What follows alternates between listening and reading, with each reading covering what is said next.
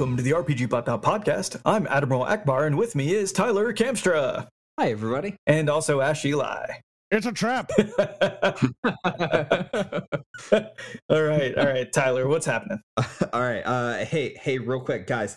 Uh, roll me a dexterity save. Ah, I don't have my dice. Oh no! Quick, make I've up a been number. Uh, Hold on. seventeen. Okay. Hold on. Hold on. Hold on. Hold on. Two. Okay, great. Ash, Uh, with a click and a whir, the floor beneath you suddenly gives way, swinging open on an ancient hinge, and you plummet into the darkness. Disoriented by the sudden drop, you reach out, desperate for a sudden handhold, but find only smooth, slick stone. The bottom of the pit trap rises, all too quickly to meet you. Randall, you take a cautious stride forward, and then another, and then you freeze as the ball of your foot presses further into the floor than expected. There's faint creak as you gently shift your weight and look down and see Ash falling into a pit trap. sounds like sounds like my luck. You My, know. my bad, bro. yeah. Thanks, Randall. Thanks. Next time, watch where I'm stepping. So, so that was simple pit trap off of dScryb. Uh we love dScryb dScryb.com slash rpgbot uh so hey today we're talking about traps. Uh i love traps. I love traps in d&d and pathfinder and dungeon fantasy games in general but they are a topic that's really hard to do. And i snuck in that description there because it's fun to read from dScryb and i like them a lot No, perfect. Okay, so before we hop into this, I feel like we should talk about what is a trap. Well, uh, so a trap is a bit like a puzzle, except sometimes it stabs you. That checks out. Actually, that's fairly. to add to it, it's a surprise puzzle. A puzzle you weren't expecting. I mean, I, okay. All right, so let's let's talk through it, right? Like sometimes it's it's much less of a puzzle and just more of an ouch, right? You know, it, it was a two step process. I should not have put my foot there. Now the world sucks. Yep. You open a box, sharp jigsaw pieces fly at you. Yeah, much worse. So that's not a terrible puzzle. Yeah, much- not a terrible trap. Sorry, it is a terrible puzzle. Why am I bleeding? You said this is appropriate for six year olds. Ah! Because life is pain, and now you need to Yeah, know. Lesson lesson learned. Uh, Awesome. So the the folks who play PF2 at home, uh, you'll be aware, right? PF2 I think does a good job of like distinguishing distinguishing between hazards and traps. Where a hazard is something that's naturally occurring, and a trap is something that you know somebody you know somebody with sentience put this thing here to ruin your day. So right, like I'm hiking down and like I hit a tree, and when I hit the tree, a bunch of boulders fall on top of me and I die. That's a hazard. All right. I'm walking down like a hallway and I hit a tree in the hallway who put this here, and then all of a sudden boulders fall onto me. That was a trap, and somebody wanted to die. And Yep. really, the difference there is just intent, because either way, it's rocks fall, everyone dies. which is never a good trap or hazard to use. Yeah. It's like I, I want you to roll me 100 d6. Oh, you don't have that many. Well, Google. and then and then there's Tomb of Annihilation where the premise is oops all traps all time and you're dead if you fail. Yeah. Well, well, one of the things that I want to do. So with this Pathfinder distinction distinction between hazards and traps, like in Tomb of Annihilation, how many of them are proper traps? Are there any actual hazards where it's like, you know what? Nobody put that waterfall there to kill you. It just, you know, you're an idiot.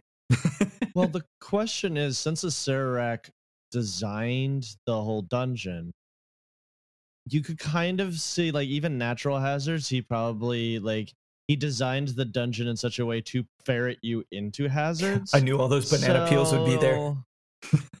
Yes. Well, uh, a Acererak is also the, the lich behind the Tomb of Horrors, so you know, very on brand for him. Yeah, famously kind of a jerk. Hmm. Yeah. All right. Okay. So I'm a DM and I'm debating about whether or not I should include traps in my session. Why would I want to use traps? Uh, because you don't like your players. That's fair. That's End of episode. yeah. Just No. write that down. Go on. yes.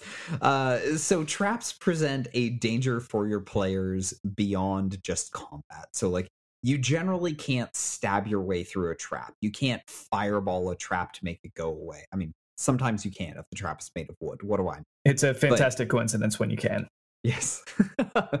um, it's just a different variety of challenge that you can present to your players and you can use them both in and out of combat. So like it's it's a very versatile tool beyond just I need to do some resource attrition. Here's zombies or something. I don't know. I think also it's it creates a sense of danger in the um in the dungeon because uh, especially for certain groups if it if the only danger of the dungeon uh you know classic in the classic d&d description of a dungeon doesn't have to be like an actual dungeon. Um but in a dungeon uh if you just put enemies there then players are going to find ways to optimize it they're going to find ways to avoid it and it won't feel you know like it's very threatening.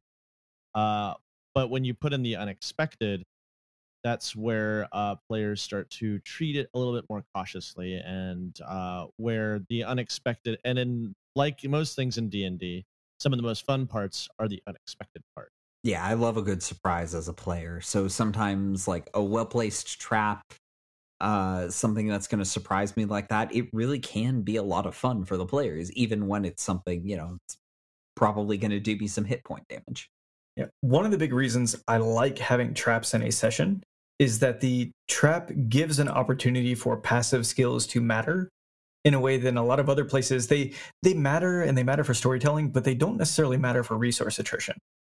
Versus a trap, you might give the benefit of okay, you have really high passive perception, you detect the trap and avoid it for the entire party, and I'm rewarding you for making the investment to have that. Vice versa, if nobody was able to hit that passive check and nobody thought to look for it, uh, that trap can really cross everyone and make them kind of think twice about where they're headed. But actually, that kind of leads into a negative. Are we ready to talk about some of the negatives of traps? Sure. Mm-hmm. In the in the compliment sandwich that this is going to be, that's literally all the positivity we have to offer. yeah. Well, yeah. Sometimes traps make players feel very smart because they notice the trap ahead of time. Their character is very high passive perception. So yeah, those passive skills really come in. Um, and that makes players feel good. Like I built a character who is prepared for this, or like I, as a player, thought like something feels iffy here. I'm going to poke stuff with a stick until I find the trap. I'm like, yeah, player feels really good. Um, but if your players aren't prepared for that, uh, having a trap seem to come from nowhere can really feel just like the DM is saying, like, uh, I have decided that you take 2d6 poison damage. No reason. Just here you go. Yeah, it can feel like a gotcha moment if it doesn't if it isn't pulled off well, where it's just like you guys are doing too well. You're gonna take some damage. Um, also, you and, lose two spell slots. Because hmm. because I hate you. you're a wizard and you're ruining everything. So uh, yeah. Um, but also uh, there's the idea of, and I know it bothers a lot of players, is the idea of being uh kind of um screwed over by random chance. Uh, it's why one D and D, and it's a conver- is a debate that's currently happening. Uh, why one D and D is moving away from critical hits for DMs because players don't like. A lot. Uh, so, I will say some players, not all players, but some players don't like being critted on by monsters and having their life or death be random chance. Um, and especially when you're talking about traps that do a lot of damage or can one shot you um, which is one of the things uh, that people don't like about uh, you know tomb of annihilation is that uh, a lot of the traps there can just easily kill you in one shot if you fail a check which can feel bad. It's like i put a lot of investment in my character and i rolled bad once. I've been rolling well the whole other time. I rolled bad once and now i'm just dead. That's it. That's all i get. Okay. So uh, trap that's what makes trap design i think particularly difficult you want it to be threatening enough that players feel like they have to be on their guard but you don't want to make it too threatening to the point where it feels like the, players actions don't really matter in the long run. Yeah i think so we talk about making sure that every time the players roll the roll matters right?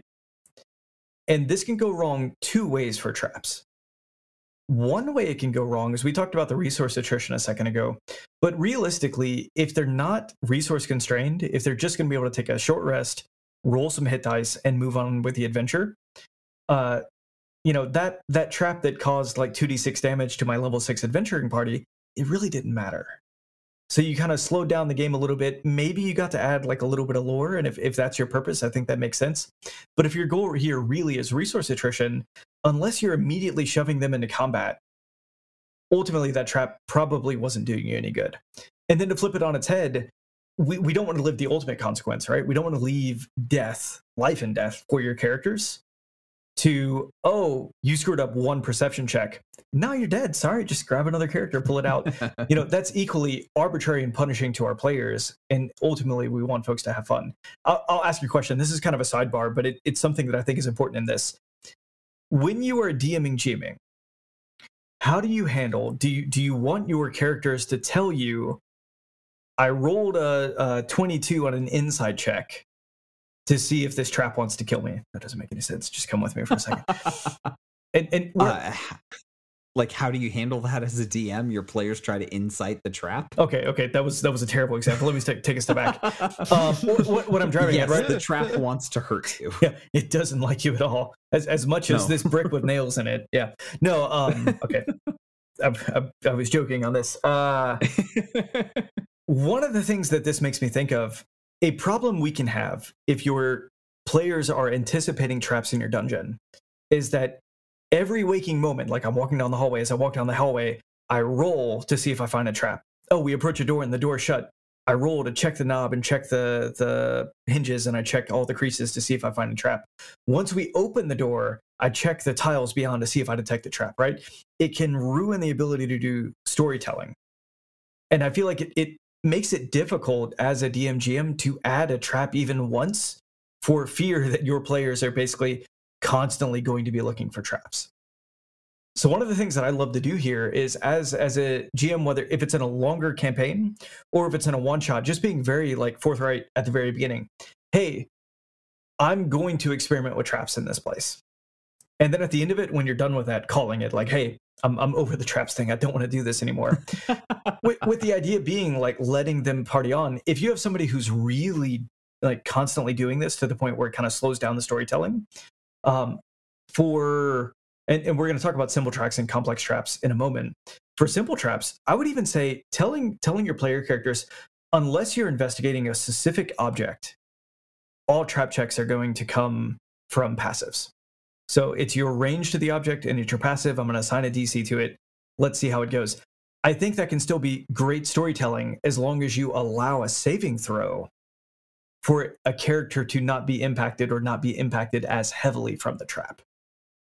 That definitely makes sense. And yeah, rolling constantly to look for traps is absolutely going to slow down the game. Like older editions of D&D that was very much like the expected playstyle. Like Tomb of Horrors is such an iconic example, but to survive the dungeon, you have to play that insane playstyle. Like you tap every tile on the floor with your 10 foot pole from a safe distance. Like anything, literally anything, no matter how suspicious it is, you investigate it very carefully before you touch it. You poke it with a stick, like you detect magic, like you do all those things. Like that is very much an old school playstyle people don't play like that anymore because it's boring. Um, on the flip side, I'm going to play a little bit of devil's advocate here. Um, I I think having more rolls can also be kind of a good thing. Uh, you just have to use it effectively. So when uh, if it, for me, I put a lot of lore and history into the dungeons I create. Um, so when players roll those investigation checks, even if there isn't a trap, uh, they don't get nothing for that check. It's not like you see nothing. Uh, instead, I'm like, okay, well, you find this mosaic, and the mosaic like tells you a little bit of history about the, this culture's relationship with the gods, and blah blah blah blah blah.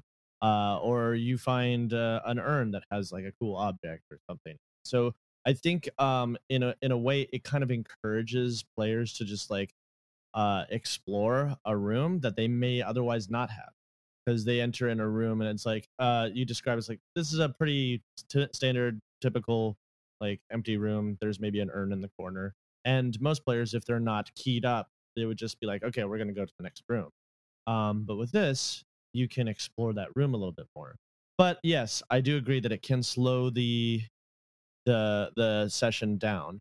But sometimes that can be conducive to more roleplay and some more interesting discovery. I think I really like the idea of that the idea of like I can reroute these perception or investigation rolls to instead offer lore or offer like even if it's improv, just a, a quick cute note about like something you know tapestry hanging on the wall could kind of be fun and it could tell the story of where they are and what they're doing.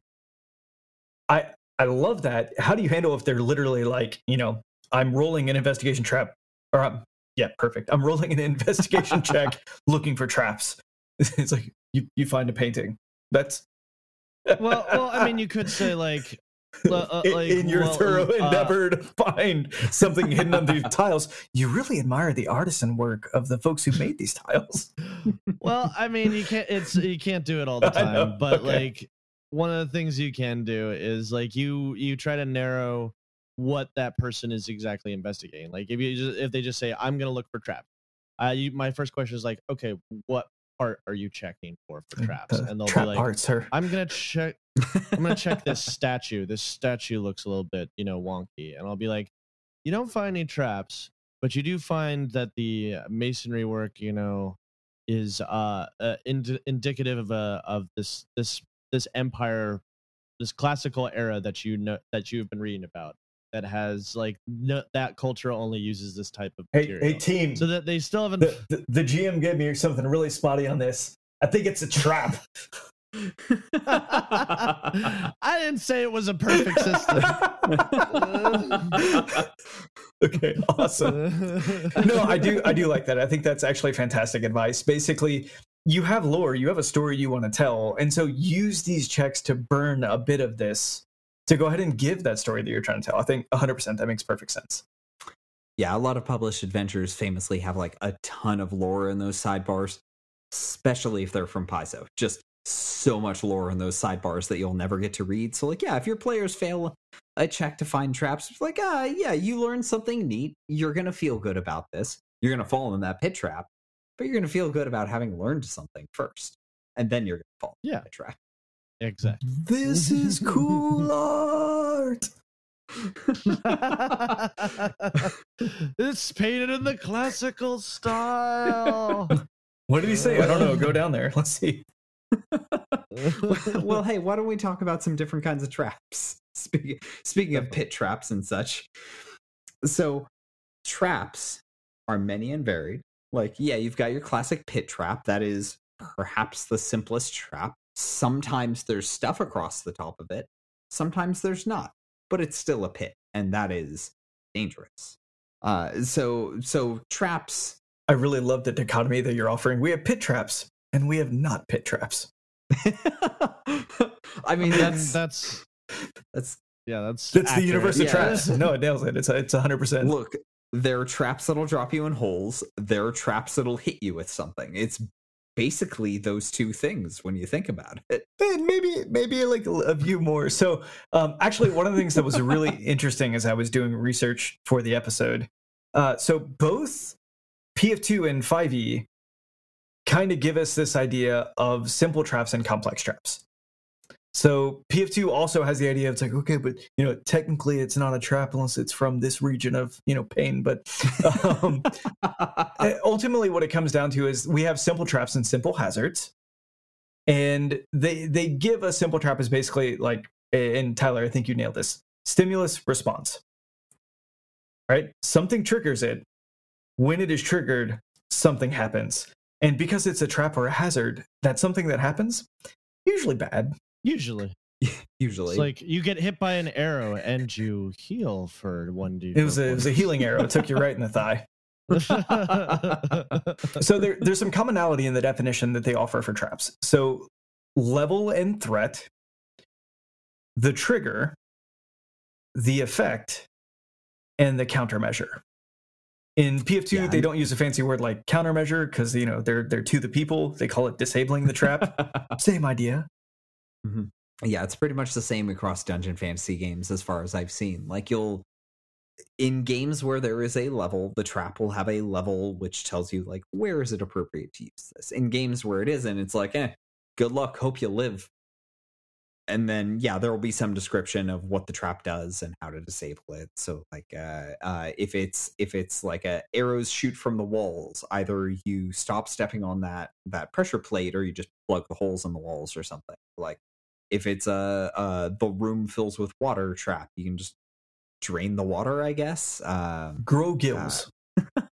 just scrape those uh, those dry leaves off of the gutter so it drains out. Like you got to do that annual maintenance on your dungeon, man, or everything's gonna flood. Yeah. Or there's the traps where that are that instant kill you, and the countermeasure is: Have you tried not sucking so much? Countermeasure. Roll new character. okay, real real quick. All right. Imagine you're in a hallway. Mosaic on the left side, mosaic on the right side. Floor mostly plain. Um, on the opposite end of the hallway, on the left, there's a doorway. Doorway is full of mist. Uh, back wall of the of the hallway is a large green demonic face carved out of stone, mouth open, completely perfectly black void in its mouth. What are the traps in the room? uh, obviously, the mouth shoots fire. Okay. Uh, or the, balls. Uh, Or balls. Fireballs? something like or just that. other balls? uh, uh the um which are probably triggered by a pressure plate um the door has that mist that can like i don't know poison you or gas you or something uh and the mosaic is just so beautiful that you are just trapped in its glory I'm, I'm betting the mosaic has to be shooting like poison darts back and forth, but like the other wall catches the darts as they go through, so it can auto reload. Good engineering. just just Yeah, recycle those that's darts. better. Okay, you're, you're talking about the fog that like melts your face. Uh, I was thinking about it over the weekend.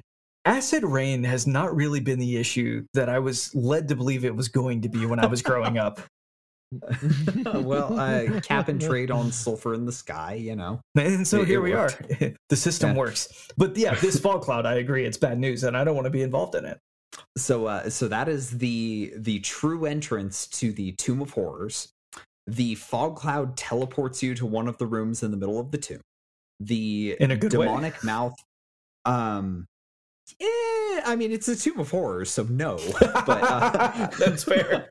um, it teleports you into the tomb. The demonic mouth is a sphere of annihilation.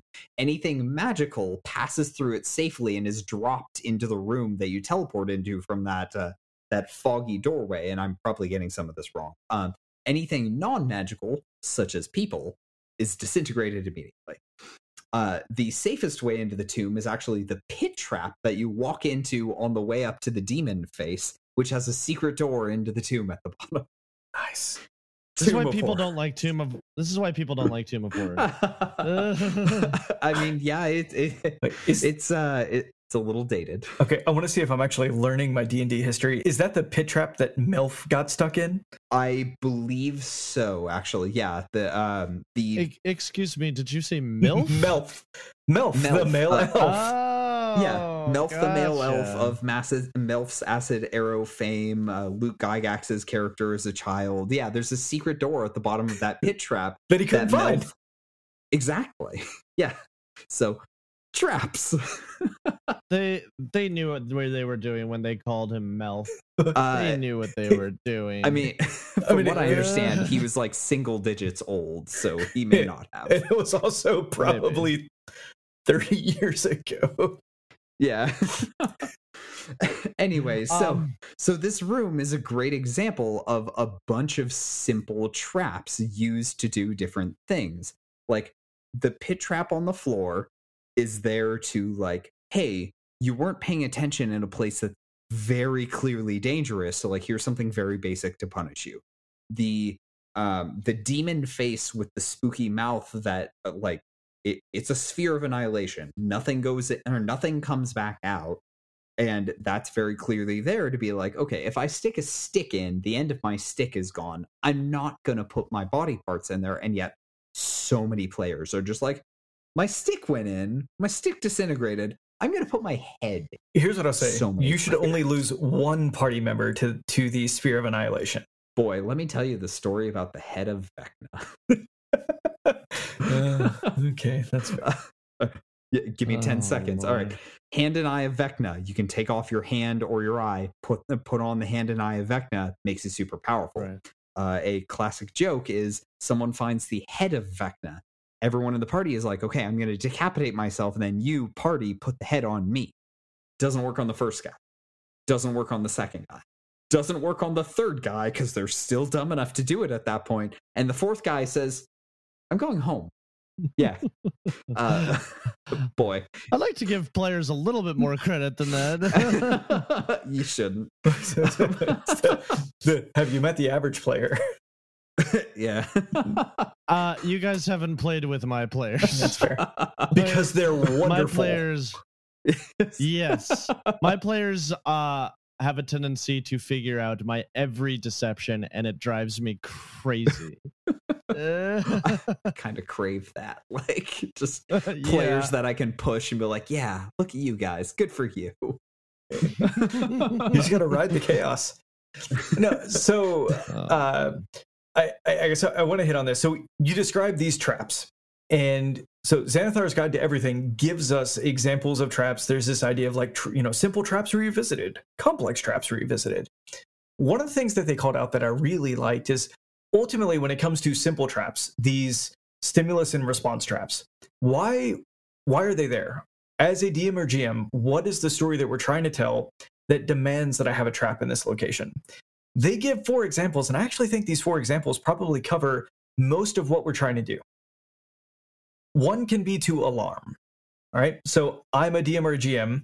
Um, I I put it here, and when they step on it, a bunch of glass breaks, and it rings out to the point where it deafens the party for you know uh, a brief moment, maybe two rounds, or maybe just say a brief moment because that's simpler in this case. What you can do with that is you can rush more creatures out for them to fight immediately and then you can make it evident that, hey, if you had actually managed to not step on that plate and crack it, they would have taken these creatures two by two by two, and the combat would have been a lot easier. The resource attrition would have been uh, less significant. Yeah, I think you can use traps for uh, simple traps for a variety of purposes. Uh, obviously, one is challenge and danger. Another thing that you can do is world building and storytelling. Uh, like how a trap is designed can tell you a lot about the person who made it. So, like that trap by Acererak is it clearly tells you that the reason why magic items go through unscathed while non-magic stuff isn't is that Acererak ex- expects people to walk try to walk through the orb so he kills them, but then he can take their magic items for himself. Uh, I it, it related to this. I had uh my party went through a kobold cave, and the kobolds thought the most dangerous animal in their area was a crocodile. So they put a crocodile on a swing trap essentially to try and attack people. But because they are dumb and they were just like, we'll just set it here and it'll work, they didn't feed the crocodile.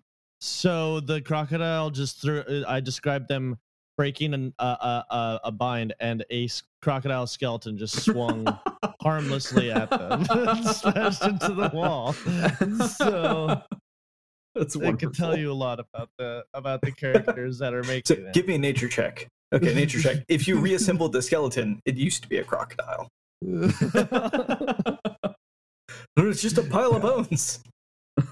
they were very confused. They're like, "What just happened?" Like, Okay, I can honestly see that being a part where, like, as a storyteller, like you put it out there, it's like this is gonna be so great later, and then you forget to explain it. So two years later, they're like, I don't know, he just threw bones at us. Real, real weird. Um, but no, so uh, Xanathars gives us three of the reasons. So alarming is great.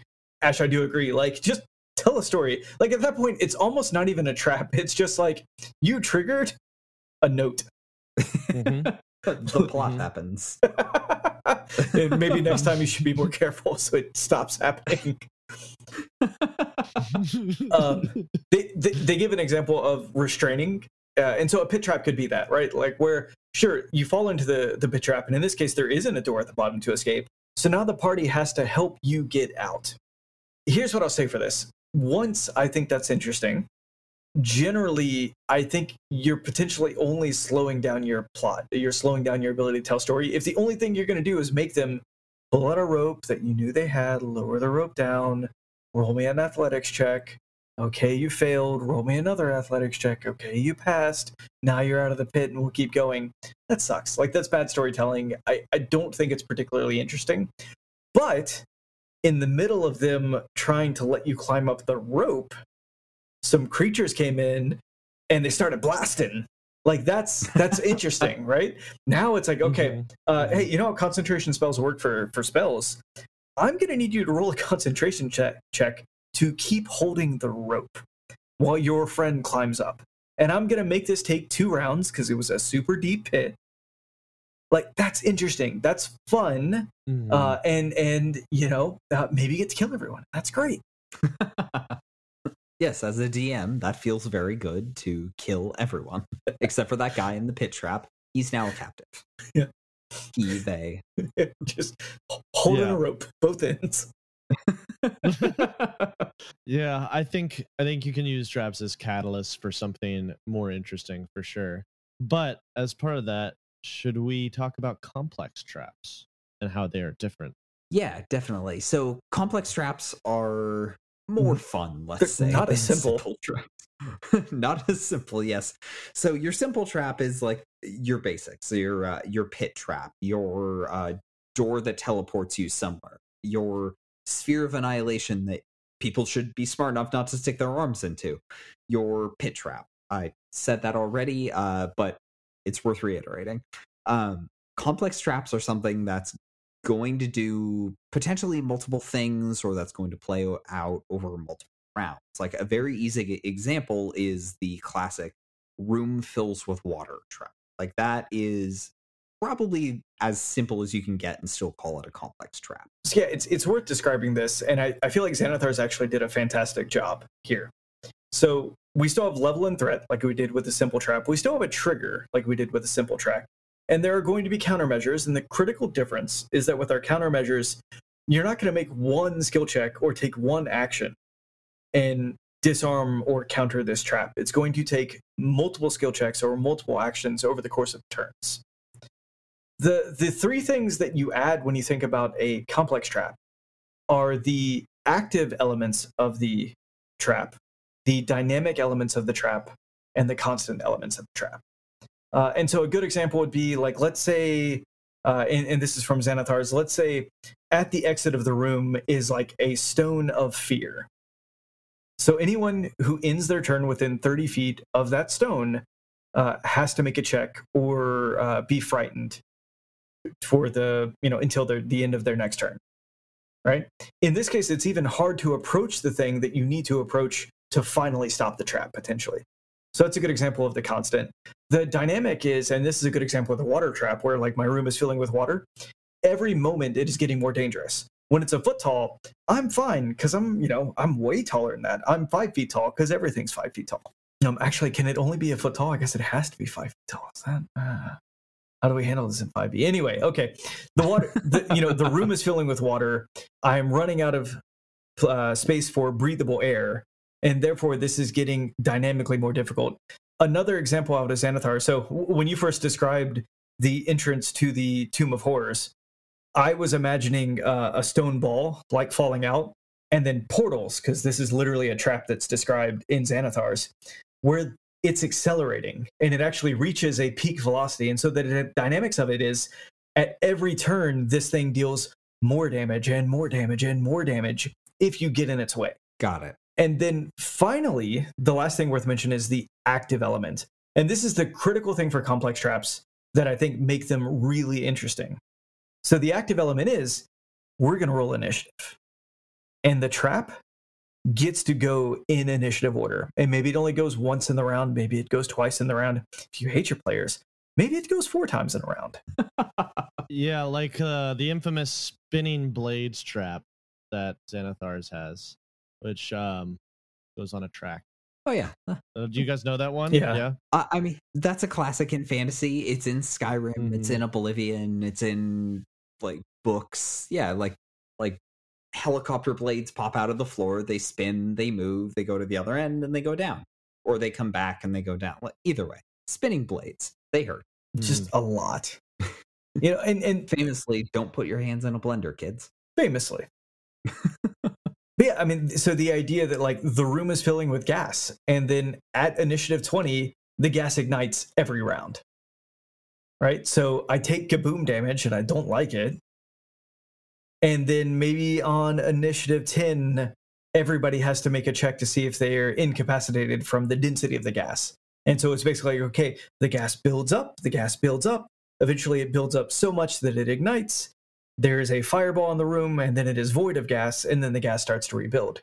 Okay, so if that's your trap, you've got a fireball on 20, you've got gas, you know, potentially harming the characters on 10, and everybody else gets to go in their turn. And so now, instead of this being the way we talked about simple tracks, right? Stimulus, response. Now, what we have is everybody's in initiative order. The problem is not going to go away, and we have to solve the problem. And so, in that way, these complex traps quite often feel a lot like you're solving a puzzle that's stabbing you back. yeah, and that's that. That's where they can be a lot of fun. Um, uh, one of the more unique puzzles, like uh, it's kind of like a mind screw puzzle. Uh, I believe it's in Curse of Strahd, where the group is in a room, the door is shut, and a timer goes up on uh, over the the door and starts at 10 and it goes slowly down uh and all that's in the room is a pedestal with a button and uh uh so basically every time uh the players start to freak out they push the button and it resets the timer to 10 and they they keep they keep they keep like scrambling to try and find a way out of here and keep pushing the button to reset it to 10 and they can't figure it out and they don't know what's going to happen. And finally just out of curiosity they let it go to zero and the door's open which is, is which beautiful. can piss off your players but it can also be very cool yeah, the door opens and might cut the door opens and what and what that's it that's it wasn't that You're in the castle now. wasn't that one of the reasons uh, Xanathar is listed to use traps is just to delay the players? Like, how long are the characters spending? Like, 10 seconds at a time running down that clock and then pushing the button like that that's going to buy you a few minutes where the like your enemies are potentially running around getting ready no, I think that's perfect yeah. and, and exactly right. So that, uh, delay is one of the four reasons that are given. The fourth we haven't talked about yet is slay, that's damage, and I feel like we've covered that pretty well. what, what I'll say for that one, okay, so that trap in particular is just like you know, chef's kiss beautiful, because everybody wants to be clever, everybody wants to solve it. They're doing all these checks, and it's like, nah, just you know, let time be. More generally, just, yeah, I I do think delaying like traps where the purpose is to delay the characters. Again, unless you can really motivate the impact, like there was, you know, your quarry got away because you were in the middle of a, uh, a chase and you got caught in a delay trap. That's interesting. But just like, uh, mm-hmm. it took time and so it's tomorrow morning now. Yeah. Or it could be that there's a ritual being done deeper in the dungeon that you're trying to stop. Exactly. every tra- every delay trap that you're in is costing you more and more time. Yeah. Like you, you see a soul fly into the air and you're like, no, that was another soul. We only have four more a torch firework. I don't know. I prefer souls, but that's just me. I mean, it's the appeal of uh, escape rooms in real life. Yeah, the soul is just climbing uh, out of. Yeah. Well, no, no, no. I mean, maybe kind of, uh, but uh, no. Um, the uh, escape rooms are kind of just timed delay traps essentially well 100 100% 100 percent and like what is the I'm actually really glad you bring that up. What is the joy of doing an escape room? It is the fact that you know you are on a timer and you have to work against it. And I think that can be a lot of fun in tabletop. And I think both simple traps, which seek to delay you, and complex traps uh, can be really interesting in that environment. What I would say, and perhaps it's a whole nother episode, how do you put that timer on your players to make them feel the time pressure to deliver on this? Yeah, I was. I'm glad you said that because I was just going to say that seems like a really good topic for another episode. Is uh, keeping track of time and how to make time more urgent because a lot of times it feels just like nebulous. Yeah, I feel like I've heard Tyler and Randall say awesome things about Red Hand of Doom, where time, yeah. time was ongoing and you ran out of time and you also died. Yeah, yeah. Red Hand of Doom is a great example because it's like these things will happen on these days beyond the start of the campaign you can delay them by doing certain things. But like if you just go muck around in the woods for a week, like you've lost a week of stopping the bad guys, and the bad guys haven't stopped. So yeah, the like buying time depending on your scale can be very effective. I, have talked about Tomb of Horrors. We've talked about these complex traps and how it can be really fun to solve them. Like that that button in Curse of Strahd, great example. Um, so there's a concept of a dungeon that is primarily populated by these kind of traps, and it's frequently referred to as a funhouse dungeon, quote unquote. And it's basically like uh, there's nothing living here. There's nobody here for you to come and bother. It, like the the dungeon is there. It is there for you at your leisure to go in and be killed, maimed, delayed, captured, etc. by the dungeon. It's a meat grinder, essentially. It is a fun house. You go in, there's crazy things to look at. You might see some traps. You might get teleported places. You might get dropped into holes. Like, and Tomb of Horrors is like the, the iconic funhouse dungeon. Like, if you read the entire Tomb of Horrors adventure, there's two, maybe three combat encounters in the entire thing. And like it, it is enough stuff to get you through like a full character level. So in fifth edition, that's generally like 20 to 30 encounters, depending on what level you're at. But like, yeah, Tomb of Horrors is like, nah, you're you're gonna go in at level X, gonna come out at level X plus one. You might fight something. Yeah, and also uh Funhouse dungeons have the tendency to be kind of like uh, big budget dungeons. Yeah. like uh like like you're in an amusement park. Like one of the ones from Tomb of Horrors that I remember is that uh those two rooms that are like on a clock that rotate. Do you know what I'm talking about? I haven't like read Tomb of Annihilation yet. Yeah, the, it, so there's two rooms and uh they sort of rotate around each other and like trying to wrap your mind around how you're supposed to like figure your way out is uh that, yeah, it's just Funhouse dungeons, I feel like, are less about this is a practical dungeon that someone designed to keep someone out. It's more like this is mostly just designed to make it fun for players and not necessarily any sort of like real logical reason why someone would build oh, I mean, this. It really is an escape room with meta for the party. We talked about this in the puzzles episode. The idea like you might have puzzles straight up for the party you might have it where like it's a little bit of meta for the party, but the character skills come into place, and you might have a puzzle where you do everything with the characters. A lot of these funhouse dungeons, like you as the individual, have to be saying, "I do this, I check this, I take these actions. Like this is how I avoid the death," because probably the DM is not going to let you save this on character skills alone. So let's talk about traps for players a little bit because you know we love to talk about players on this podcast and on RPG Bot. And like traps are generally the most fun for the DM because the players go into a place that the DM created and the DM is free to then populate that place with traps. But you as a player might look at traps and be like, these are neat. I kind of want to play with this. What can I do? So, uh, first thing, like we're just going to talk real quick about what you as a player can do to protect yourself from traps in dungeon fantasy games. Like number one thing and Randall you hit on this earlier, your passive skills does have to be good. Like someone in the party has to be good at passive perception in 5e.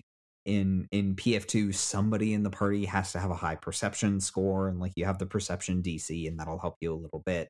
Um, and then your downtime activities, or not downtime activities, uh, sorry, exploration activities. You want to use the search activity to you know look for traps and stuff like that.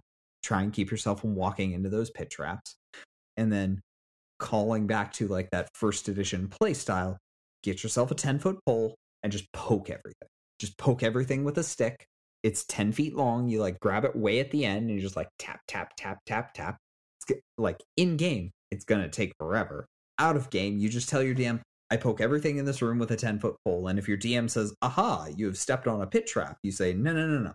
I whacked that with a 10 foot pole, man. Yeah. Promise. Well, and then bluntly, like that's where your DM or your GM might just say, okay, you know what? No more traps. Just I give up on traps. You trigger them all. We don't ever find any, and traps are boring, and I hate you. that's possible. Yeah. I, I, mm-hmm. I, will say, mm-hmm. like, I'll, I'll I'll paint this in the guise of helping players play better.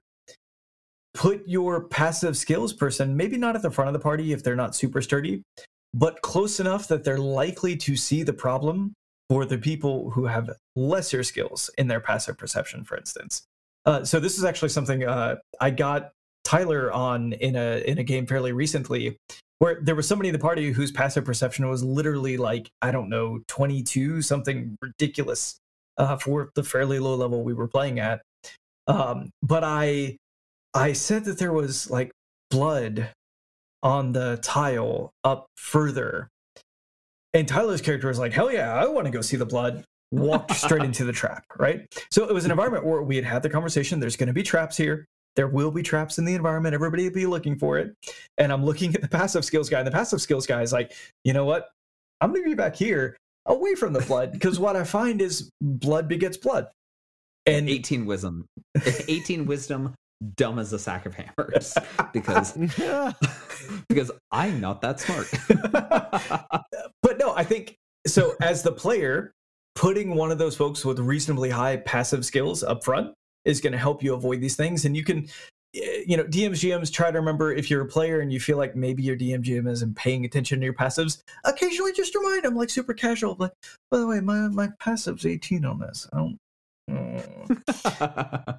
uh, and, and vice versa as the dm or gm setting up situations where the players want more story and so the desire for more story leads them into traps good times there are also more countermeasures that you can take like as a player knowing that these are options so my favorite that i, I learned from another podcast years and years and years ago uh, the log rogue quote unquote uh, it is a you take a log you carve it into a mostly perfect cylinder so that it can roll clean. But you have to have a big enough log that it's going to set off pressure plates. And literally, just you put it on the floor, you roll it down the hall. It sets off pressure plates, it breaks tripwires, like all those things. You call it the log rogue because it is typically the rogue's job to find and disable traps. They're just like, eh, we're just going to trigger all the traps with this piece of wood. Eat. That's a lot cheaper than like actually carrying a rogue with you. Less lip too, so that sounds nice. uh, alternatively to that, uh, just give your barbarian a barrel. Perfect. Roll the barrel down. Yeah. I mean, but the barrel is Yeah, like um, slightly basically the same curved. I don't know, man. Barrels are expensive. That's that's right. Not really. Not really. yeah. Okay, barbarian, sir. I'm gonna let you carry a barrel of mead on our adventure, and the only thing you have to do, occasionally stir it. by, by rolling it down the hallway and having like poison darts shot at it. We don't we don't mention It's- that. Just spice on that mead. It's gonna be great. Um, you can also feed pets into traps. Uh, that's that's uh, buy yourself a flock of sheep, push them into the dungeon. Uh, vegans will not approve of this, so uh, any vegan listeners, I'm sorry. Um, 3.x late in the game had a feat which would let you summon a small elemental basically for free. So you could summon like, oh yes, I have a small earth elemental, which is a three foot tall creature composed of dirt and stone. So you know it's gonna it's gonna set off pit traps. It's gonna dense. set off your tripwires. Yeah, exactly. You just like okay, uh, earth elemental, walk down that hallway. It's like cool, man. Walks down the hallway. It's exploded by some trap, and you say, okay, maybe not that hallway. Earth elemental, walk down that other hallway. It's like eh, yeah, you just feed pets into traps. In 5e, you can cast uh, uh conjure woodland beings like like 30 CR zero cows just into the den. Um, eh, if you want to use traps actively, uh, PF2 is probably your best bet because there's a whole system of snares. It we have a we have an article on snares. We'll link it in the show notes. Uh, snares are real cool. It's basically like I have an action. I'm going to drop a trap. It's going to be great. Excellent system. Love it a whole lot. Uh, 5e, you've got a few items caltrops, uh, ball bearings, nets, hunting traps, and generally they're they're mostly just kind of annoying for your enemies, but might rob them of an action or some movement. But like they're generally not going to win a fight like for you, like they would PF2. But like there are a handful of options there, but realistically, you're not going to be like, ah, yes, I as a player I'm going to start putting poison needles in every door I come across because that's how I live. yeah.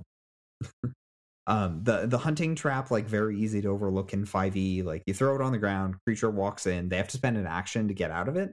And if you can do pretty much anything to rob an enemy of an action it's generally a good idea. Even if the dc is super easy like it could be they could just automatically succeed on this on the check if they take an action. And it's still like i have spent an action they have spent an action. But the difference is I have three friends. And that means I win. Yeah. if I if I throw bear traps at people and get them stuck in it, does that? Uh, if it takes them an action to get out so that they can do whatever, yeah, sure, you win. Okay, I'm I'm just thinking about like improvised weapon thrown bear trap. Yeah, and if if you want anything better than that, it's generally going to be spells. You've got alarm to notify you when bad guys are coming. You have snare, which like lifts people off the ground upside down, so they're restrained, which is pretty good, but generally not useful in combat. And then if you have anywhere permanent that you live, the spell guards and wards is basically like, what if I turned this building into a puzzle dungeon? Great. Um, also, if you as players and DMs are worried about the DM sort of metagaming around your traps, uh, a way that I can uh, I've come up with that uh, you can avoid that for both DMs and players is players can say, "Hey DM, before this combat begins, I'm setting up a trap," but you don't tell them where, and then the, you can just trigger it when they go on the space that you've decided. So then you get to lie. I like that. Yeah. Yeah. I- If you Mhm. want to handle that fairly, because you're thinking like, oh, my players are going to lie to me, write it down on an index card, set it in the middle of the table upside down, and then like the player knows when it goes off. So they're like, aha, you have triggered my trap card. Mhm. And even if they lie about the spit, you did thing it. is, like- you really did it. I sure did. you've triggered my it took me the entire episode, but I did it. Oh, I said this wasn't going to happen. Congratulations. I got to tell you, if my DM asked me I'm to write that so one, proud of you. if my DM asked me to do that, what I would write on the card is that one. just, just you flip it over. That one. Great. I got you good. well, yeah, uh, yeah, no, that's that that that is a great idea, and it might cause a little bit of laughs for sure. Speaking of trap cards, we have a question of the week this week. Oh boy. All right. This week, our question of the week comes to us from Twitter at Belzer. Does 5e put too much onus on the DM with its dearth of clear rules? Now, I, Oh I want to. I want to pause for a moment. Context clues really helped here. I totally had to go to the Google to remind myself what a dearth was. It's It means a lot. Yeah, well, it meant Doesn't a lot to me when I read it. Wow, get out. Oh god. so so I think what what Bales Bales are Beals are I how do you pronounce AE? Doesn't matter. Anyway, uh I think what our Balzar. Balzar. I think what our friend Bales are here is saying is um, you know, does does 5e put a lot of weight on the DM because there's frequently not a lot of explanation about how to handle specific rules situation. So this is kind of a difference in style between role playing games. So like Pathfinder famously has a rule for everything. Like I want to uh I want to put ground up glass into this person's food and feed them. There's rules for that. There's rules for how to cook it. There's rules for the effect of ground up glass. Like that literally a thing. Um, fifth edition, it's more like, okay, here's the general rules for how you handle these sorts of situations. And then the DM is left to fill in those gaps. A lot of more rules light systems like just don't cover those things at all. And it's just left to the DM. Like, eh, if it's not in the rules, you're the DM. We trust you to figure it. I'm gonna get on my soapbox here for a minute. So prep yourself. Um uh I yes, I do think it puts too much onus on the DM. And one of my biggest gripes, and I argued with people on RPG bot about this. uh my biggest gripes with one D&D is that I can't crit anymore as a DM. Uh and the part of and, and people are free to disagree with me, and I understand why people disagree with me. But part of it is is that it feels like more and more that they're moving away from the random chance and more of like the DM controls literally everything. Which okay, that's that's fine if that's the way you want to run your games, but I as a DM I have the most fun when I am surprised, both by the dice and by my players. And while having control is good for maybe telling a cohesive story, I feel something is lost when all of the all of the onus is on one person, all of the control is on one person. And some of the some of the uh, really fun really fun systems uh really scale back the importance of the DM and make it more of a collaborative sort of storytelling thing. So I've always seen the DM as the person who gives a purpose to the story and is the rules keeper. But they shouldn't be in control of everything. But that's just, I realize that that is a take. and I realize that people are probably going to disagree with me. But that is my take. I'm I'm gonna say something different, but it's like it's not disagreeing. Absolutely. Just, uh, Mm. No, I Yeah. Here's where I land on this. There are a lot of 5e books already. When I'm running a game, I try to think, you know, when when we hit those corner cases where it's like, okay, this isn't clearly defined. And in 5e, I don't really feel like it happens that often in my games that I'm like, I don't think there's an answer for this. What what did we hit the other day? We were trying to figure out if I if you were incapacitated while grappling, does the grapple continue? And it's like, okay, by logic, I, I don't think there's anything that says the grappling's broken, but you would and you Mhm. wouldn't even get disadvantage on the next check because being in or in this case they were stunned and therefore they had uh they would auto- automatically fail dexterity or, or strength saving throws. So this isn't a saving throw, it's an opposed check. So there's literally no penalty to being stunned while grappling in order for the other creature to get out of the grapple. Is that is that right? How do you handle that? Like Hmm. that that's probably the first case in a while that I've hit where I'm like, okay, I don't know quite how to handle this. And I said, we're gonna let it ride. We're we're just gonna go with it. I give that specific example to more generally say when I hit those corner cases, I feel a lot more comfortable believing that I've really hit a corner case and that there isn't some obscure rule on page 422 of a book I haven't bought yet that tells me how to handle it. And that's maybe actually a gripe I'll offer towards 2E is uh, you know, I can't find anything in that book. And so it's Mhm, fantastic. mhm, mhm. It's fantastic that there's rules for uh, cooking ground up glass into a pot pie. Or no, it was was it a shepherd's pie or a cottage pie? I can't remember at this moment. I don't think I specified. Okay. No, it's, it's probably in particular, if you want to see the shepherd's pie glass recipe, you got to go to page 222, and that's where you'll find it. You'll find the cause of it or uh, the, the impact of it. As a, as a GM, it actually bothers me worse to know that there's probably obscure rules that handle all of these cases that I'm just missing. Because then I feel like I didn't study enough to come to the game and run it for you. Because I should have anticipated that you sociopaths would put ground up glass in somebody else's food. And that is that is exactly the trade-off that you make between these different styles of games. Like pathfinder d&d 3x like you have rules for just about everything but if you find something that there's no official rules for it's like what do i do? I have not been equipped with tools to handle these situations which are slightly outside of the rules. Whereas fifth edition's like the rules cover less things but you have that solid sturdy framework to figure out the answer on. Like uh fifth edition somebody says yes i'm going to put ground up glass in this guy's food. You're going to say okay uh i'm going to say this is a constitution save. If the person fails they'll be poisoned for some duration of time and they might take some amount of damage. Like that's that's a perfectly fine answer and you can just come up with that on the spot. Great. Uh pathfinder second edition like there there is an abundantly fair written like you can go look up in the book like this is exactly what it does exactly how to handle this situation but if the situation is slightly different you're on your own and there's you know generally few tools to help you fill in the gaps I think there's both positives and negatives to both ways of doing things. I think uh, with the way that 5e has chosen to do things, it allows the DMs to be more creative and take more ownership over their particular game. But it also means that if something is unbalanced or something doesn't go the way the players want, then you're the one that blame. Uh, whereas with uh, something like Pathfinder, where there's rules for written for almost anything, uh, the downside is is that you have to do a lot of research and you have to n- have this encyclopedic knowledge of all of the rules. Uh, but if the players think something is unfair or they don't like it, you can just be like, "It's not me. It's, the- it's the rules. It's rules. It's what it says in the book."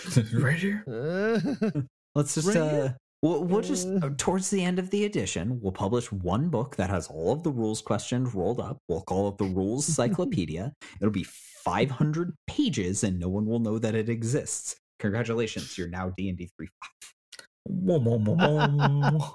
Uh-huh so th- th- this this is advice we've given in the past, but I want to give it one more time here because I think it's really applicable. And what I'm about to say, it works for 5e or Pathfinder 2. It works for the situation where the rule does exist and for the place where it doesn't.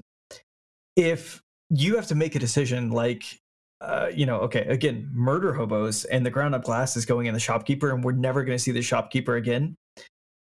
Feel free to make the decision. It's like, this just kills them. You murder the shopkeeper. Congratulations, you sociopaths and I reserve the right. You know, I'm going to think about this after the session long and hard. I'm probably going to talk to my therapist about this. and then in the future, I might rule this differently. And I think generally, when you're looking at a rule situation where it's like, okay, I can imagine this being something you might abuse, quickly making a decision to let the game go, because ultimately the impact in the moment isn't going to be super impactful. But setting the expectation that hey after the session i'm actually going to look into this a little bit more. I'm going to see if i can find a stricter rule that exactly applies and i may come back and tell you hey in the future i'm going to rule this a different way. That's a great way to keep the story going. Because you're not expecting this to be super impactful you're kind of just letting it ride and letting letting everything move forward and then you can come back later and you can say something more intelligent that gives you time between this session and the next session to go look through all the rules for pf2 to find the thing that exactly matches or at least to make sure that you're going to be more consistent, that you won't have something groundbreaking. Vice versa, if it is super impactful, if it's at that moment, I think still being comfortable, kind of, you know, this is meant to be fun. This is meant to have, let folks have fun. If there's ambiguity in the rules and there's something that is ultimately not going to break your story, and let everybody have a fantastic time, just, just do it. Do it. All hail the leisure Illuminati. I'm Randall James. really James really gonna mess with producer Dan on that one. uh, sorry, Dan. I'm Randall James. You'll find me at amateurjack.com and on Twitter and Instagram at jackamateur. I'm Tyler Kamstra. Uh, you'll find me at the bottom of the pit trap on rpgbot.net, Facebook and Twitter, rpgbot.dot.net, and patreon.com slash rpgbot. Uh, I'm Ash Ely. You can follow me on Twitter at Graven Ashes. I am currently on uh, uh, startplaying.games, though I have been informed that people can't find me. So I'm working on fixing that. So bear with. Me. But if you're from the future, look for them now. And you'll find them on Start Playing as ASH space ELY. If you've enjoyed the show, please rate and review us on Apple Podcast and rate us on Spotify or your favorite podcast app. It's a quick, free way to support the podcast and helps us to reach new listeners. You'll find links in the show notes. You'll find affiliate links for source books and other materials linked in the show notes, as well as on rpgbot.net. Following these links helps us to make this show happen every week. If your question should be the question of the week next week, please email podcast at rpgbot.net or message us on Twitter at rpgbotdotnet. Please also consider supporting us on Patreon, where you'll find ad-free podcast episodes, early access to rpgbot content, polls for future content, and access to the rpgbot.discord.